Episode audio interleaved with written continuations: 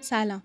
ساحل هستم و در پادکست سعدیانه در حال خوندن باب دوم گلستان هستیم و رسیدیم به حکایت پنجاهم.